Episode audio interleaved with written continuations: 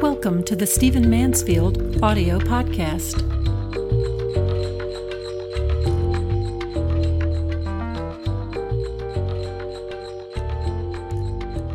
I want to talk to you for a few minutes today about ebooks. Now, some of you are going to say, Oh, Mansfield, we turn on your podcast to hear the inside story about faith and politics and DC and all that kind of stuff. Well, that's that that is certainly what I'm about. But I by way of getting there, I'm very much about how do you read, how do you stay current, uh, how do you how do you not blow major money uh, on massive books and still stay informed? How do you keep up with the information curve? I, I mean, I've said many many times that uh, there is a, a, doubling of knowledge in the world, no no less than every 36 months. I mean, no more than every 36 months. And some people say it's every 18 months in the world. There's a technological revolution now about every 24 months. I mean, it is um, you just simply have to read and stay ahead. And since I speak mainly to leaders, many of you, most of you listening to this podcast are leaders. Uh, the, the old phrase that you have to read to lead is more true than ever. You simply have to be invested in reading and learning. Well, I think ebooks are an amazing gift, but I want to talk about them. I want to talk about the best way to use them. I want to talk about what they can also mean for writers and for organizations that are trying to have an impact on the world. Uh, an ebook basically is just a digital version of a book. It's like having uh, a Word file of something that somebody's written, uh, except that it's got some features attached to it. You can flip pages like they're actually pages. You can do word searches. Um, you can have graphics in it. It can actually have the look on your Kindle or on your uh, iPad of actually being a page and actually looking like a book. And some of them actually have faux leather, you know, on the screen and things like that. Um, really, really can be wonderful. For many people, the switch switch from an actual hard book, an actual paper book in their hand is difficult to make. Um, most of us, I think, realize that while we're always going to use uh, paper uh, books, you know, actual books, that the combination of travel, the combination uh, uh, combined with price, combined with ease, combined with searchability, is going to drive us to ebooks. There's, there's just no question about it. I am a guy who loves the tactile experience of a book, but there's just no question that given how much I travel, uh, given how many books I buy, given how I need to reference them later for speeches or for writing, um, et cetera, et cetera, given even the situations in which I find myself reading, uh, you know, in, in, bed at night when Bev's asleep, you know, I don't turn on the lights on to wake her up, or on an airplane, or, or who knows what, what situation, the abilities with the capabilities within an ebook to adjust the lighting and the font and all of that kind of thing uh, all of it commends um, commends an ebook. Now, uh, ebooks are very much in their adolescence. There are a lot of things that could be done uh, that have not been done. The main two systems for reading an ebook are is either iTunes, iBooks um, which of course is associated with the Mac world. And I hate to say it because I do respect Apple and what they're doing, and I use Apple products, but they have not developed uh, iBooks and the capabilities of iBooks very, very far at all. Uh, for example, you can run the program iBooks on an iPad, and you can run it on your uh, iPhone, but you cannot run it on your MacBook Pro. You can't run it on a computer. Uh, so you can't read your books uh, on. I, if you have iBooks, you can't read them on a computer. Now that's just silly. Um, and then the note taking capability is very limited. You can't copy text. Uh, you know, if we buy the book, why can't why can't we? And it's sitting right there in digital form. Why can't we copy it? Uh, I mean, you know, lawsuits a result of people copy whole chapters or whole books. But for those of us who write books, those of us who copy quotes, we ought to be able to take the quotes directly from the text. That, that's that's a little bit silly. In fact, an author is more likely to be accurately quoted if the book is a, if, if the, his ebook allows a person to take text directly from it. Um, so iBooks is very limited. Um, it's it's wonderful in some ways that others other systems are not. One of the things I love is that when you are uh, checking out books, considering books in the in the iBook uh, store, in the, uh, really it's iTunes uh, in the bookstore, uh, you can actually download a sample of any book that they sell and read the first 15, 20, 30 pages, and then you'll come to a point where you have to buy the book to continue reading. Well, that that's helpful. That's helped me determine whether I want to read a lot of books. Uh, that's let me save money on books I would have bought that I realized realize quickly I don't want to read. All of that's very, very helpful. Okay. Um, but the system that I'm beginning to use even more now is Kindle. I don't actually have a physical Kindle reader. I use Kindle apps on my computer, on my iPad, on my iPhone. And I find Ken, the Kindle app and the Kindle system to be much more flexible. It doesn't have the sample option of iBooks. Um, but not only can I read them, as I said, on all of my devices, whereas iBooks is limited, it doesn't let you read on a computer, um, but I can copy the text. I can do notations in the text. In fact, um, when I read a book that I'm using uh, for research purposes in Kindle, I can copy text, and when I paste it into a document of notes, it brings the footnote with it.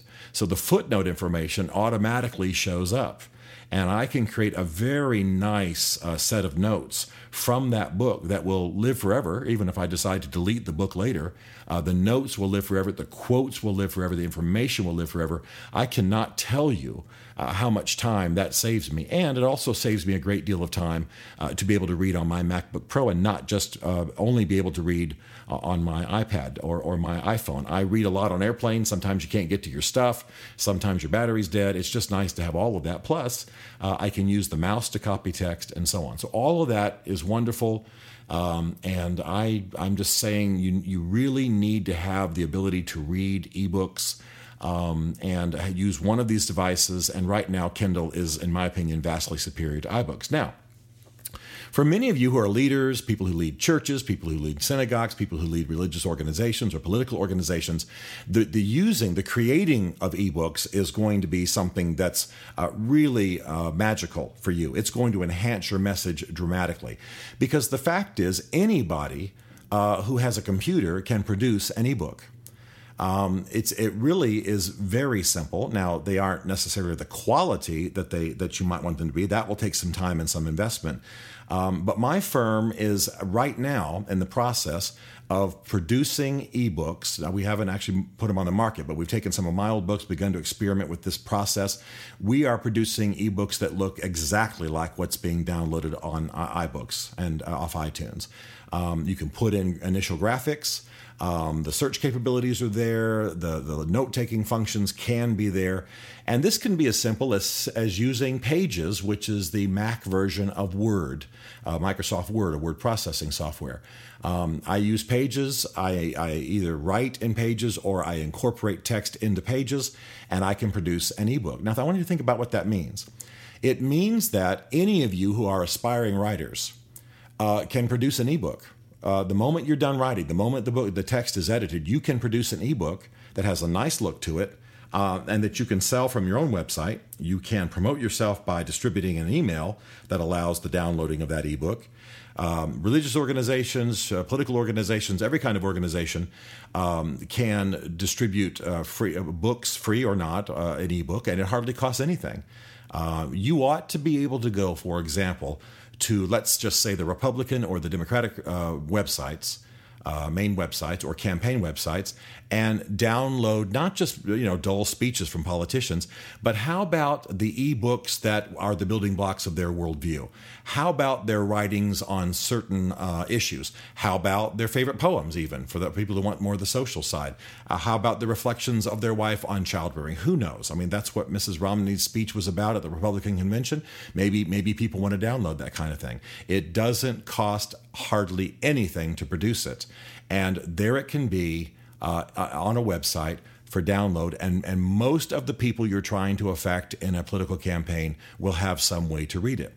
Now, for a church or for an organization uh, of that nature, there is no question uh, that your website ought to have a bookstore and your staff's books ought to be there and other materials that people need. In fact, I think the idea of distributing even curriculum material by paper uh, is becoming passe. Almost everyone in your church, certainly every family, has an ability to access an ebook. So this is better for writers This is better for organizations. And what's going to happen is this is just going to increase. There's just no question about the fact um, that ebooks are getting better and better. Now, I know some folks in the industry are going to say, well, the ebook sales have leveled off uh, and they've even declined a bit. That's true, but they're not going away. And part of the reason I think that they've leveled off uh, is that they are not improving. They're not getting better. They're not impressing us. The uh, Mac has dramatically let us down with iBooks. The capabilities are limited. They haven't expanded dramatically. And in fact, in some of the recent incarnations of iBooks, they've taken some capabilities away. So there will be other uh, services like iBooks and Kindle. There will be other ways of doing ebooks. Um, and I'm telling you, this is a way that we really can uh, have an impact. It won't surprise me eventually um, if uh, private schools, for example, have their entire curriculum almost uh, in ebook form. Uh, it saves money, it saves time, it saves trees. Um, it, they're easily more easily replaced. Uh, you're likely not to keep a textbook for the rest of your life. You are likely to keep a digital book loaded somewhere on your hard drive, maybe for the rest of your life. So uh, it's absolutely essential that you have a way to access ebooks. And in fact, I'm beginning to read uh, material, uh, what they call Kindle Shorts, which are briefer books written sp- only in ebook. Um, in politics, many of the best, much of the best material is only in ebook form. And, and these shorts, as they call them, maybe 10,000 words, uh, written by experts. You download it, you read it quickly, you digest a lot of information. This is the future. This is the way it's likely to go. And so I urge you to have a way to read ebooks. I urge you, those of you who are writers or organizations affecting culture, I urge you to start to produce ebooks, uh, start to have bookstores uh, as part of what you do, virtual bookstores. And, um, and then help exert pressure for change because ebooks can save us money. They can raise the level of education. Uh, they can make things possible that weren't before. They can make some things fair that weren't before. You know, my daughter goes to a school where last semester she spent $1,200 for actual hardback textbooks. That's ridiculous. Those books, probably an ebook, don't need to be more than 100 or two, if that. The whole thing, as we know, is a scam. Um, this beca- the ebooks become the great leveler. They become they make things possible that aren't otherwise. And let me just close with this thought I was in DC last week and somebody showed me a, a medical textbook on an iPad and and the guy the medical student could actually do a form of surgery kind of a virtual form of surgery. He could peel back the layers of the body. He could peel back by just just in the finest kind of layers organs. He could he could watch how things work. He could watch how a lung worked when it had a certain kind of cancer and then more cancer and then more cancer. What does a sore throat look like? What does uh, a uh, obstructed bowel look like? I mean that may not be exciting to you but this this was changing his world. And what brought tears to my eyes is that this was a foreign exchange student, essentially, uh, from an African country that doesn't have a massive amount of money, but they can train their people uh, with iPads. Uh, and this software uh, in ways that could never have happened before. We are living in an information and knowledge and educational revolution, and you want to be in the middle of it. Stephen Mansfield is a New York Times bestselling author, a popular speaker, a frequent faith and culture commentator on Fox and CNN, and a blogger for a number of leading online news services. His groundbreaking books on faith and American society include The Faith of George W. Bush, The Faith of Barack Obama, The Mormonizing of America, and the soon to be released Lincoln's Battle with God. You can learn more about Stephen at www.mansfieldgroup.com and connect with him on Facebook and on Twitter under the name Mansfield Writes. The Stephen Mansfield podcast is produced by Isaac Darnell for Chartwell Literary Group.